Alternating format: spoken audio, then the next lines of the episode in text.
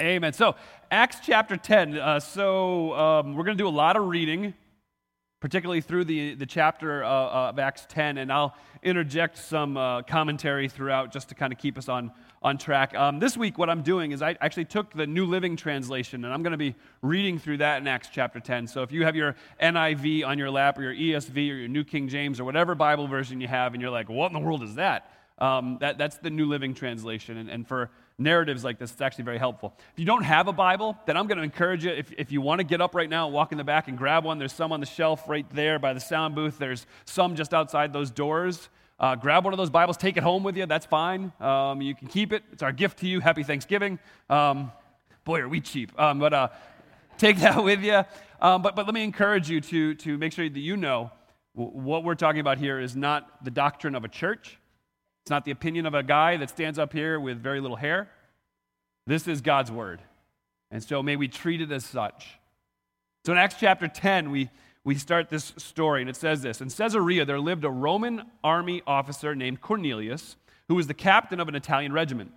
But he was a devout God fearing man, as was everyone in his household. And so he had given generously to the poor. He had prayed regularly to God. And during one of his regular prayer times, about three o'clock, he had a vision in which he saw an angel of God coming toward him.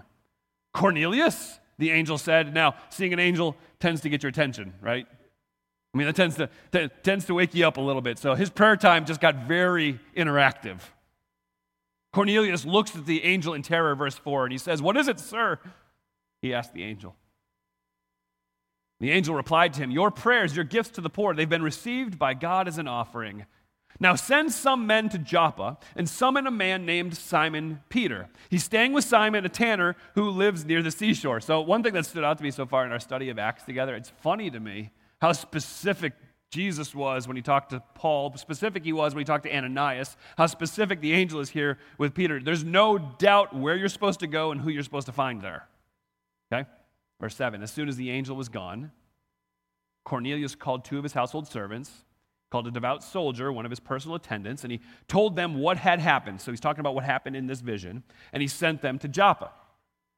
Now, if you're watching a movie, this is where it just kind of fades to black and then fades to another scene. Verse 9 The next day, as Cornelius' messengers were nearing the town, Peter went up on the flat roof to pray. It's about noon, and uh, he was hungry. I love that. Come on, it's noon. I'm hungry. So what happens? While a meal is being prepared, he fell into a trance. Okay. This is a little different than our Sunday afternoon nap while we're waiting for lunch. Okay? This is very different, and you're about to see why. Verse 11. He saw the sky open, and something like a large sheet was let down by its four corners. And in this sheet were all sorts of animals, reptiles, birds. And a voice said to him, Get up, Peter, kill and eat them. Now, I've had dreams like that. God, God, but, but what God just did in this vision, He showed Peter a picnic spread, if you will, of live animals, birds, reptiles. I mean, God is, is showing to him all of these animals, both clean and unclean, and then he's commanding Peter, You eat from among these animals. And for a hungry guy, it's not a bad deal. Works out pretty well. He's being offered meat kebabs of all kinds. And in this, this zoo picnic, for, for a for person who was a less than fussy Hebrew, wasn't as, you know, walking the straight and narrow, wasn't as particular about, you know, how far he might have walked on the Sabbath or perhaps what he did to make himself clean. I mean, he, he followed the law, but there was some gray area for Peter, I think we can safely assume, just based on his personality and his interaction with Jesus and with others in, in the Gospels. This vision, even for a guy like Peter, would have been horrific. It, do, it doesn't matter how much his stomach growled in hunger. To, to see these animals being taunted, or being taunted by these animals, being draped in front of him, would have been torture. And to make it worse, the voice calls out to him and says, Kill, eat, enjoy, satisfy your hunger. And Peter, like any good Jew, verse 14 says, No, Lord. Okay, stop right there. That's one of the most fascinating phrases in Scripture. If you ever want to do a Bible study, just look for the for times when the, the, the phrase together is put together, No, Lord. Kind of ironic.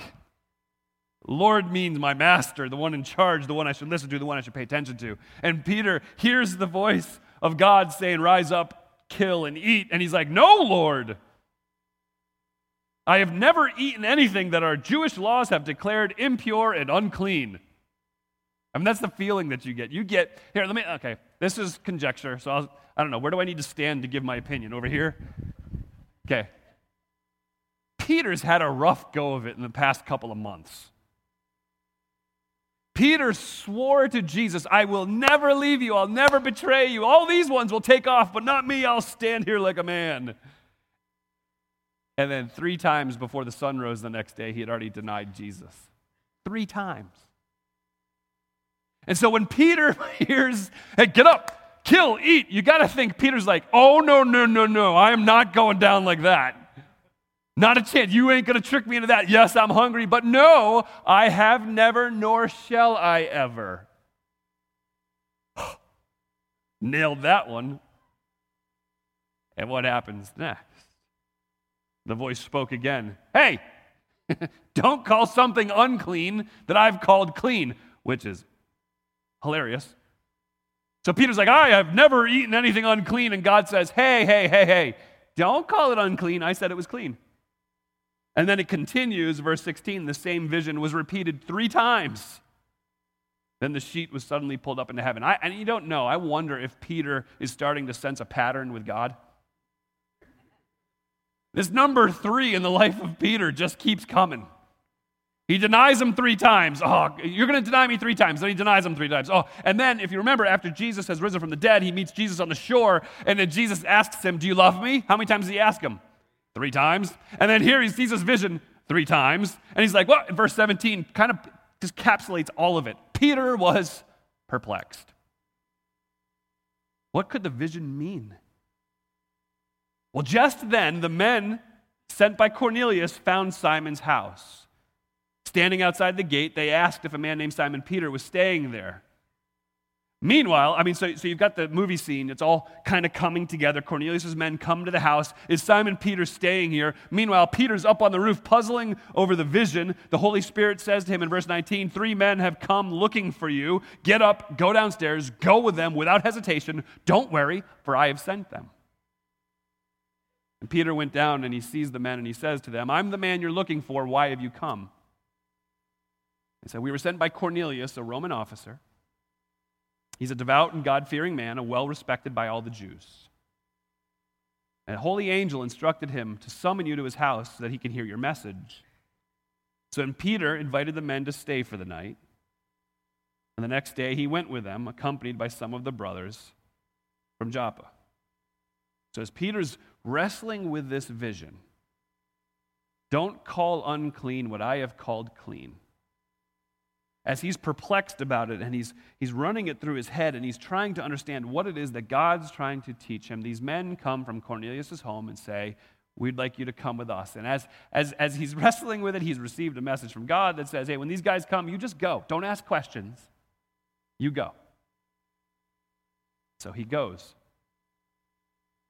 Verse 24 they arrive in Caesarea the following day. Cornelius was waiting for them, and he had called together his relatives and his close friends. He is an excited man.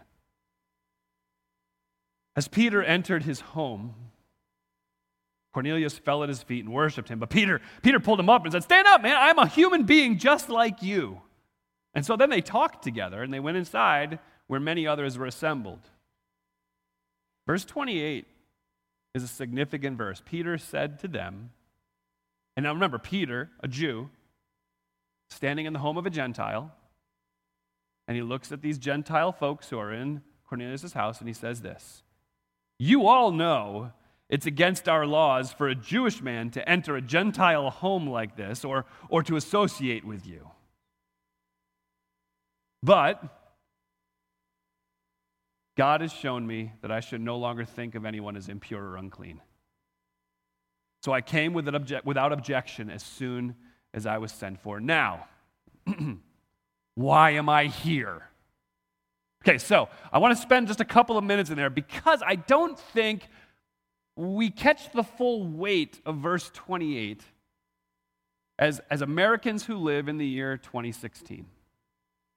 Because we don't quite understand the, how big the divide was between Jew and Gentile. We have a difficult time wrapping our head around how, how offensive this could be. So let me help just a little with some of the most politically incorrect things I've ever said. Told you it'd be interesting.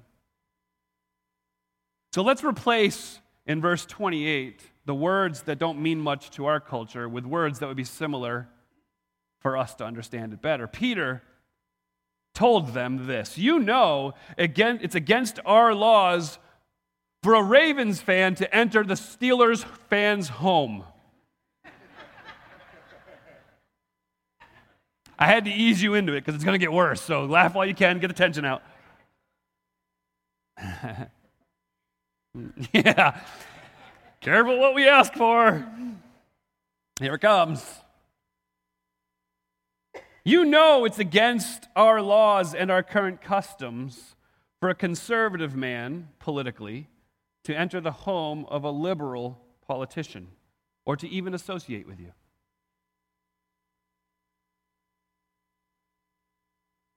You know it's against our laws and our customs for a straight man to enter the home of a homosexual or to associate with you. You know it's against our laws and customs for a white man to enter into the home of a black man or to even associate with you.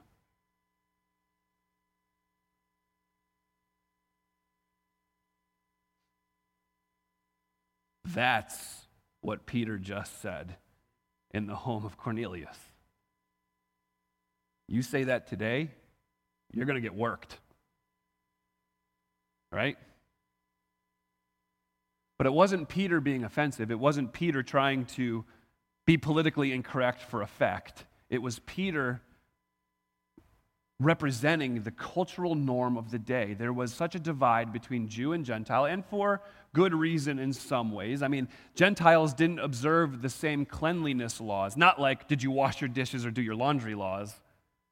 But they would eat things that in the Jewish religion would have made them unclean. So if you went into the home of a Gentile, there was potential for something there that would make you ceremonially unclean and it would affect your ability to worship.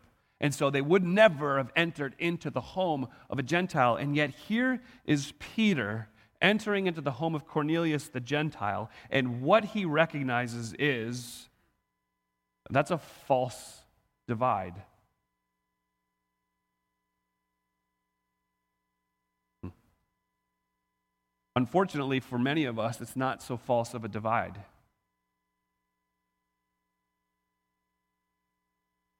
So, so I'm going to I'm going to use names. None of them are here in Carroll County. This is just names.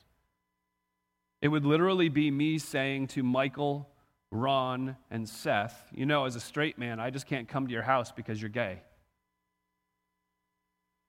It would be me saying to Tom and Shar and Rick, you're a liberal. I, I can't be around you. I can't be seen with you. It would be me saying to Ed or Josh or Rob or Sherrard, you know what, man, I'm a white guy and I don't hang out in your neighborhood.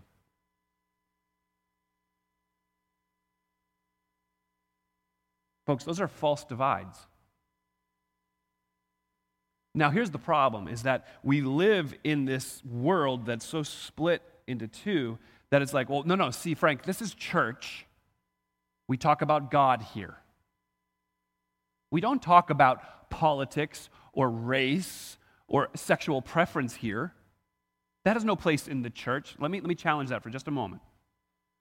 How you view God, and even more than that, how you view God's view of you affects how you view all these folks over here. And so it does have a place in church.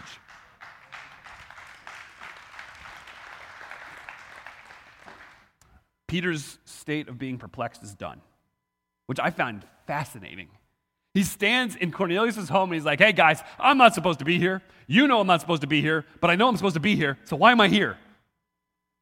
I mean, it's that weird, like, okay, there's got to be this tense moment happening in Peter, but it's all cleared up. He says, No, God was very clear to me. He said that I should no longer think of anybody as impure and clean, unclean. That's not how I should view people anymore. So tell me why I'm actually here. And Cornelius does, verse 30. And, and, and I'm going to, uh, I'll skip a little bit just for time's sake, because one thing, and this is kind of a teaching moment for you, real quick. One of the things that happens in this chapter is the story of what happened with Cornelius in his vision and the story of what happens with Peter in his vision is repeated a number of times. And the reason for that is Luke, in his writing of the, the book of Acts, he's trying to get people to understand this really happened. Don't miss this. This is, this is exactly what happened and why we stand there. So Cornelius replies and says, Okay, here's the deal. Four days ago, I was praying. It's about three o'clock. An angel appeared to me. He said, Your prayer has been heard. So send people to Joppa, get this guy Simon Peter. Um, and so, verse 33, I sent for you at once. It was good of you to come. Now, here we all are, waiting before God to hear the message the Lord has given to you. We've talked about softballs before. That's one just lobbed right up there. Because Peter's sitting there in their presence, and he's been prepared by the zoo picnic.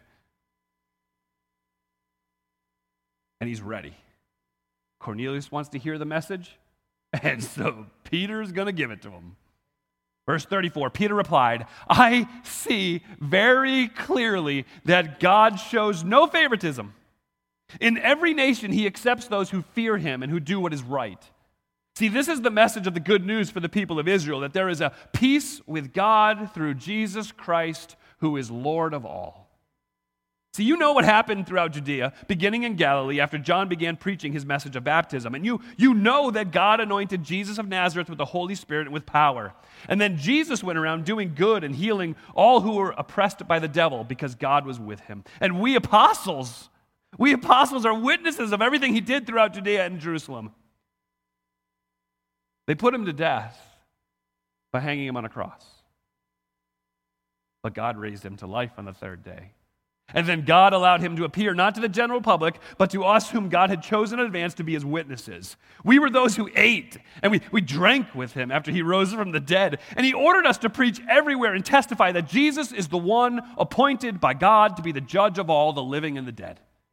He is the one all the prophets testified about, saying that everyone who believes in him will have their sins forgiven through his name. Peter's message is astonishingly clear. It doesn't matter um, what your family heritage is. It doesn't matter what your ethnicity is. It doesn't matter what your social standing is. It doesn't matter if you've done good deeds or good works. It all comes down to this Do you believe that Jesus is the Son of God who died for your sins and has risen from the dead? Do you believe that? Then you're acceptable to Him and you've received forgiveness of your sins. If you say, Jesus, I need you to save me, that's it. It all comes down to that. None of this other stuff. It all comes down to who Jesus is, what he did, and how you'll respond to it. What's awesome, I think part of me is envious here of Peter. Part of me would be like terrified if this happened. But Peter didn't even get to finish his message. I mean, Peter's in the middle of preaching, and in verse 44 it says, Even as Peter was saying these things, the Holy Spirit fell upon all who were listening to the message. I mean, Peter's up there getting ready to make his big conclusive point. He's ready for the invitation and he turns around and all of a sudden people are like, Yes! Oh, all right, well, I guess my work here is done. The Lord be with you. I mean, I mean that's the way to end a message. Hmm. They're amazed. The Jewish believers who came with Peter were amazed when they saw the Holy Spirit had been poured out on the Gentiles too. They saw evidence of the Holy Spirit. They were speaking in tongues and praising God. And then Peter said, Listen, can, can, anybody object to their being baptized? I mean, he's, he's obviously not talking to the Gentiles, he's, he's talking to the Jews that are there with him. Can, can anybody object to their being baptized now that they've received the Holy Spirit just as we did? Don't miss that phrase. as different as they are, they have received the Holy Spirit just as we did. So he gave orders for them to be baptized in the name of Jesus Christ. And afterward, Cornelius asked him to stay with them for several days. So, this story of Acts chapter 10 is a story of a boundary not just being crossed, but being obliterated. So think about this. Peter has now reached into the Gentile community. He has preached the gospel of Jesus Christ, the gospel that brings life. He has seen Gentiles, of all people, Gentiles, place their faith in Jesus Christ, receive the blessing of the Holy Spirit coming into their life. They're baptized. They want Peter to stay so they can continue to be te- teached. That was close. Taught. There we go. Teached. My English teacher's like, oh, oh, um, taught. They want Peter to stay. Wow. So they can be taught. It's an amazing moment. Everybody's excited, right? I mean, when the news travels back to Jerusalem, I mean, what, what kind of response are the apostles going to give to Peter? Like, oh, brother, I'm so proud of you for going. I'm so excited that you gave yourself to these people. I'm so excited that you crossed that boundary. That took courage and bravery that, that none of us had. I'm so proud of you. Is that what happened? A celebration?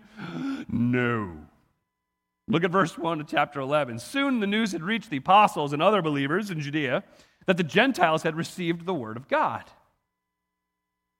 When Peter arrived back in Jerusalem, the Jewish believers criticized him. Verse 3 You entered the home of the Gentiles and even ate with them, they said. You ate with a Gentile? You ate with a household of Gentiles? What were you thinking? Peter explains everything that happens. And again, this is where he, the, the repetition of Luke comes in. He says, Listen, here's the deal. I was praying, I was on the roof, the sheet came down, there were animals in it. Take, rise up, take, eat. I said, No. He said, Yes, do it. Take, no. He said, Yes. Three times it happened. I went to Cornelius, started talking, the Holy Spirit came. It was an amazing thing. Verse 17. And this is where my conclusion is for Peter. Not my conclusion, his conclusion. You're stuck for a little while longer. So, verse 17 God gave these Gentiles the same gift he gave to us when we believed in the Lord Jesus Christ. So, who am I to stand in God's way? Hmm. If, if this is the same gift that crosses boundaries, who am I to get in the way of this? Who do I think I am? Thankfully, verse 18, the others heard this. They stopped objecting and they began praising God. And they said, Oh, okay, now we can see that God has also given the Gentiles the privilege of repenting of their sins and receiving eternal life, which is kind of ironic. So God does this amazing movement among the Gentiles, and, and the, the, the, the, the leadership is irritated about it. And then Peter makes his case, and the leadership, in, in essence, says, Well, then we approve of what God has done. oh, thank you very much. I'm glad you did that. since God gave these Gentiles the same gift that He gave to us when we believed in the Lord Jesus Christ, who was I to stand in God's way? Some significance in that verse, not the least of which is this the standing that we have is one that's been given to us, not one that we earned, and certainly not one that we deserve. I think often we view our standing before God as, as something we've earned instead of a privilege that's been given to us because of His grace, mercy, and love. When, when, you, when you begin to fall for that lie that you have earned it and you deserve it, please keep in mind the very premise of the gospel. The very premise of the gospel, the very foundation of the gospel. Yes, Jesus Christ came to die for sinners, of whom I am chief.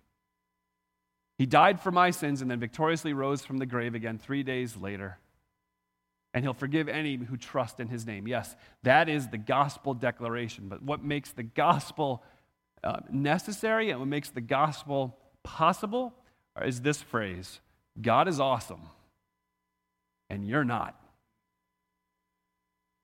So when we stand and think for some twisted reason that we are standing before God and his He's seeing our worship as a sweet smelling sacrifice that he is enjoying. And we stand there and somehow we cling to it thinking it's something we've done. We are deceived.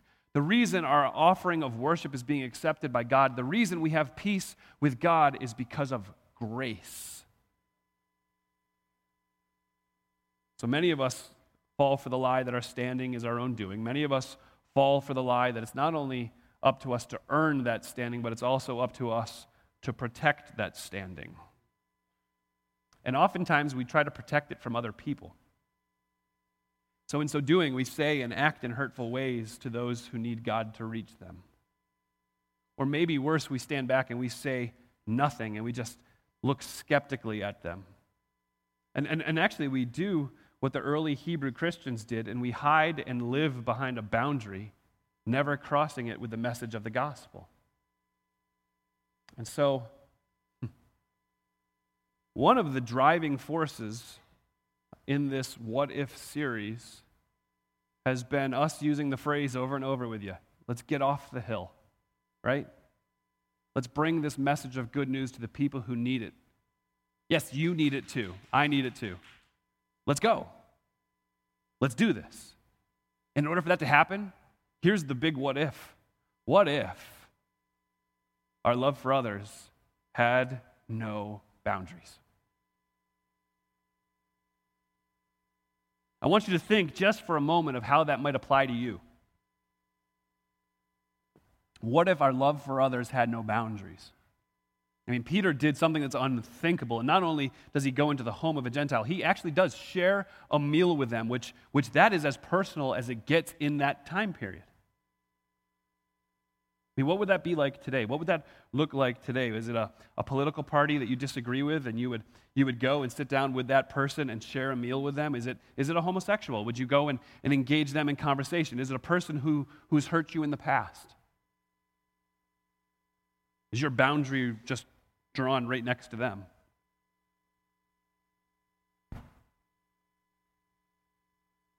So now, by me using those three specific illustrations, somebody of a different political party, homosexual, or somebody who's hurt you in the past. For many of us, what just happened is we saw where our boundary is.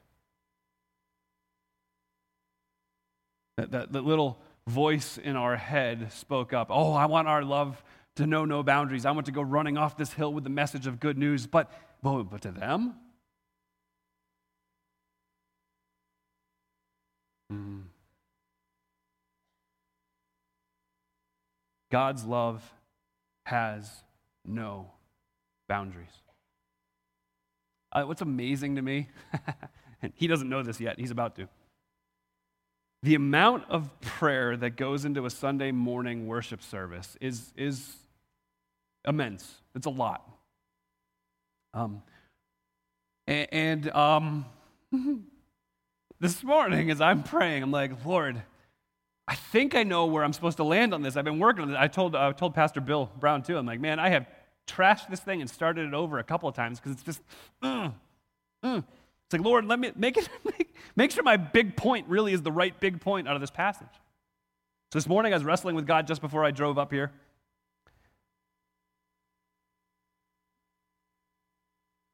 Andy preached the point. Not only did he preach the point, he used the very verses I have in my notes. I mean, it was, I'm like, I'm giggling, and my wife's like, What are you doing? Like, I, never mind, never mind. It's amazing. And it is, God is awesome. God is weaving this whole thing together, and it goes like this. Please understand this. If our, if our love knows no boundaries, God's love knows no boundaries. John 3 16 is a beautiful picture of God's love knowing no boundary. God loved the world so much he gave his only son, that whoever would believe in him would not perish but have everlasting life. That's a picture of this great love that God has for us. The problem, and let me, let me deal with it. take an argument, maybe take a bullet out of your chamber right now, because some of you may be lock and loading on me, and that's okay. But the most common argument within Christian circles is that by engaging those people, who, when we draw the boundary, by engaging those people who are on the other side of the boundary, who, who literally have rejected Jesus, and let's be clear, and the, oh, well, well. I prayed. This is what came to mind. We're going with it. On this side of the boundary, people who exist over there, please know their greatest sin isn't the most visible one. Their greatest problem is they've rejected Jesus Christ. Okay? So, so, so, so when, we, when we argue that if we go over that boundary and we go to those people who have rejected Jesus Christ, then what we're doing is we're accepting their sin. But instead, what we should do is we should hold them at a distance. They're unclean, stay away. We should preach at them hard like a, like a junior high PE teacher. Do your push ups. I mean, that's, that's the way we should approach those people who are on the other side of the boundary. We let them know you're kindling if you don't accept Jesus Christ because you're going to hell and burning in flames. But if that's your thinking, not only have you missed the meaning of John 3:16, you've missed the meaning of John 3:17. Because John 3:16, God loved the whole world so much that he gave his only son that whoever believes in him wouldn't perish but have everlasting life. God did not send his son into the world to condemn the world. God sent his son into the world so that the world through him would be saved. That's John 3:17. But we like to stand up and do the condemn. And you, and you, I'm trying not to point at anybody individual, but you, you, you're going to hell. You're going to hell. And today you are too. What are we doing? It's not our job. It's, it's not the message of the gospel. The message of the gospel is you don't have to go to hell. That's the message of the gospel we should be preaching to the people who live, dwell, and make their living on the other side of the boundary that we have concocted. God's love knows no boundaries. You see it in the life of Jesus Christ. Matthew chapter 8 and 9. I mean, you see him dealing with the outcasts of society. First, a leper. A leper comes to him and he's dealing with his leprosy, and Jesus does the unthinkable. He touches him. Why would you touch the leper, Jesus? I mean, the disciples had to be losing their minds. What are you doing? Don't touch the leper. He's a leper. Well, Jesus knows. Now, I'll fast forward just because of time. So, so you Matthew chapter 9, you got the tax collector. Matthew, the tax collector. Again, our culture doesn't translate that well. So in our mind, we think IRS official, which is bad enough. I'm just going to be honest. But, but, but let's, let's be clear. The tax collector this time was way worse than that. The tax collector was a traitor to his fellow countrymen. The tax collector was a Hebrew sellout to the Romans. He's one of the most hated people in that culture. And yet, Jesus reaches out to Matthew, a tax collector, and brings him into the disciples. Mama John chapter 5, you've got this Samaritan woman comes to the well where Jesus is sitting, and, and there is a lot in that story.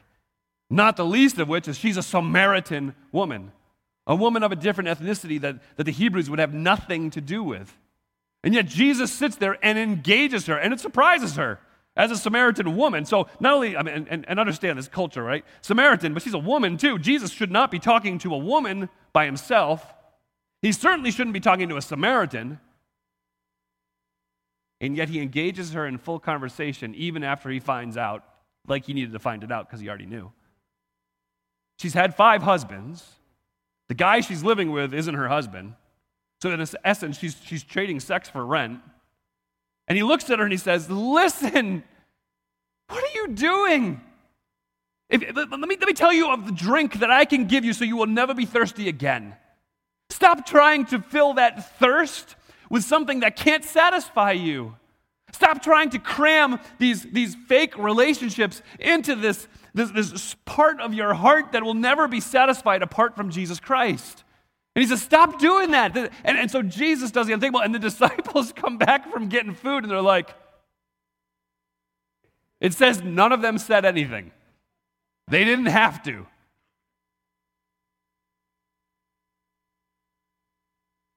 Jesus' love knows no boundaries. You got Mark chapter 5, an amazing story of this man who nobody can control, possessed with a demon, a legion of demons. And they have no idea what to do with him. And so they, they do what they can. They chain him, they bind him, they put him up in the tombs, they put him up into the, the caves that are carved out as tombs, and they try to leave him behind, but even if the, the chains aren't strong enough to hold him, and he just bursts right out of them. And it says at night he continued to cut himself and scream. Man, this guy has control over nothing in his life. Jesus comes across, the Sea of Galilee, gets out of the boat. uh, this is a scene I would love to see happen. Oh, okay. So, as they're coming across the sea, that's when the big storm happened and Jesus is resting, and the disciples are freaking out. Don't you care? We're about to die. Oh, we're going to die. And Jesus is like, oh, shh. He goes back to bed, and the, and the disciples, it says the disciples are like, oh. he says, and Jesus responds to the disciples is what? Where's your faith? I mean, that, that just happened, right? That just happened. They get to the other side of the sea. They poke, they, I'm having word problems this morning. They park their boat, there we go. Like you park a boat anyway, so I have more problems than word problems, evidently. You park your boat. Jesus and the disciples get off the boat. They're standing on the beach.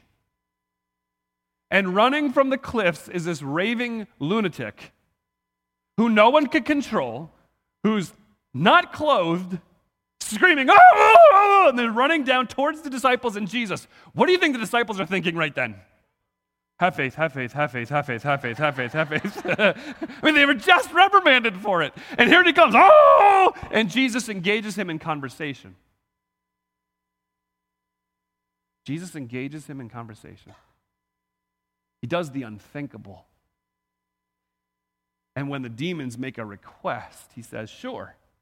And he puts the demons into the pigs, and the pigs jump off the cliff. And this man now, here's an amazing thing. When, when word gets back to town, the people who owned the pigs come running because they just lost thousands upon thousands upon thousands of dollars. They come running back, and what does it say they see? The man sitting clothed in his right mind. Because Jesus' love knows no boundaries. So, what keeps us from loving beyond the boundaries we've erected? It's one of the things is fear. I mean, we, we fear what other people will think. We do. We fear what other people may say. We, we, we fear. So, what is fear? Fear is a result of the uncertainty about punishment. That's why perfect love casts out fear. Because for the believer, there's no condemnation in Jesus Christ. But we fear. So, so what we need to do is understand that no, no, we are loving as Jesus loved. We're loving as God loved. Let's push past fear. Another reason we don't cross over the boundaries is this belief, even though we would never say it, but it's this, this belief that those who need the gospel need to live much more pure and right lives before I can reach them with the gospel. Hey, that's backwards. Right? We have this belief, even though we would never say this, that we actually don't need to cross the boundaries because those people on the other side of the boundary, they've made the choice to be there. May I share something with you? That means you don't understand what it means to be dead in sin. You can't stand over a corpse and yell at it, Be alive! Because there's no breath in it. There needs to be new life introduced. And that's what Jesus offers new life. I think the greatest reason why we don't cross the boundary, the greatest reason that we stay short and, and we don't go after those people who would be those who are over the boundary, is that we forget what it means to have experienced grace. I think for many of us, we've fallen for the lie that somehow we've earned our standing before God, and they should too. We, we, we need to understand, as Peter understood, this is a gift that has been given to you. It has nothing to do with anything about you. It has been given to you. It's, it's, it's 1 John, how great a love has been lavished upon us that we could be called the children of God. How amazing is that, that? That in our lives, our salvation has been granted to us like the little child who's been adopted. Think about that. What has the little child who's been adopted into a family done to earn that adoption? Nothing. It's, it's a mom and dad coming and saying, We're going to embrace you and bring you into our family with all the benefits and, let's be honest, the other part that comes with being a person who grows up with that last name. You are now my child. And what we need to understand is that's who we are in Jesus Christ. We've been brought into the family of God, adopted fully with full benefits, full inheritance, full access. May we remember that that's what the world needs. So take the gift of salvation that you have been given, the gift of salvation that made you a child of God, a child of the Most High God, a child of the eternal, all sufficient God. Take that message of salvation and recognize there's a world around us that needs the same adoption. And may we live like that. Let's pray. God, you're good. And I sell it way short by just saying you're good. You have reached down and saved us from ourselves. You've saved us from our rebellion. You have saved us from our dysfunction. You have saved us from our idolatry. God, I thank you for mercy and grace. Now, Lord, I ask that you would open our eyes and cause us to see the people around us with your eyes. I ask, Lord, that you would give us courage and boldness to walk right over those boundaries. That we would share the message of hope with the people who need it most. We pray for those who are, are dead in their sins, that today might be the day they'd experience real life. Lord, I ask that we would be reminded time and time again of our standing with you and how it has been given to us, gifted to us as a result of grace. We're your children, and that has nothing to do with our goodness, it has everything to do with your goodness. It's in Jesus' name I pray. Amen.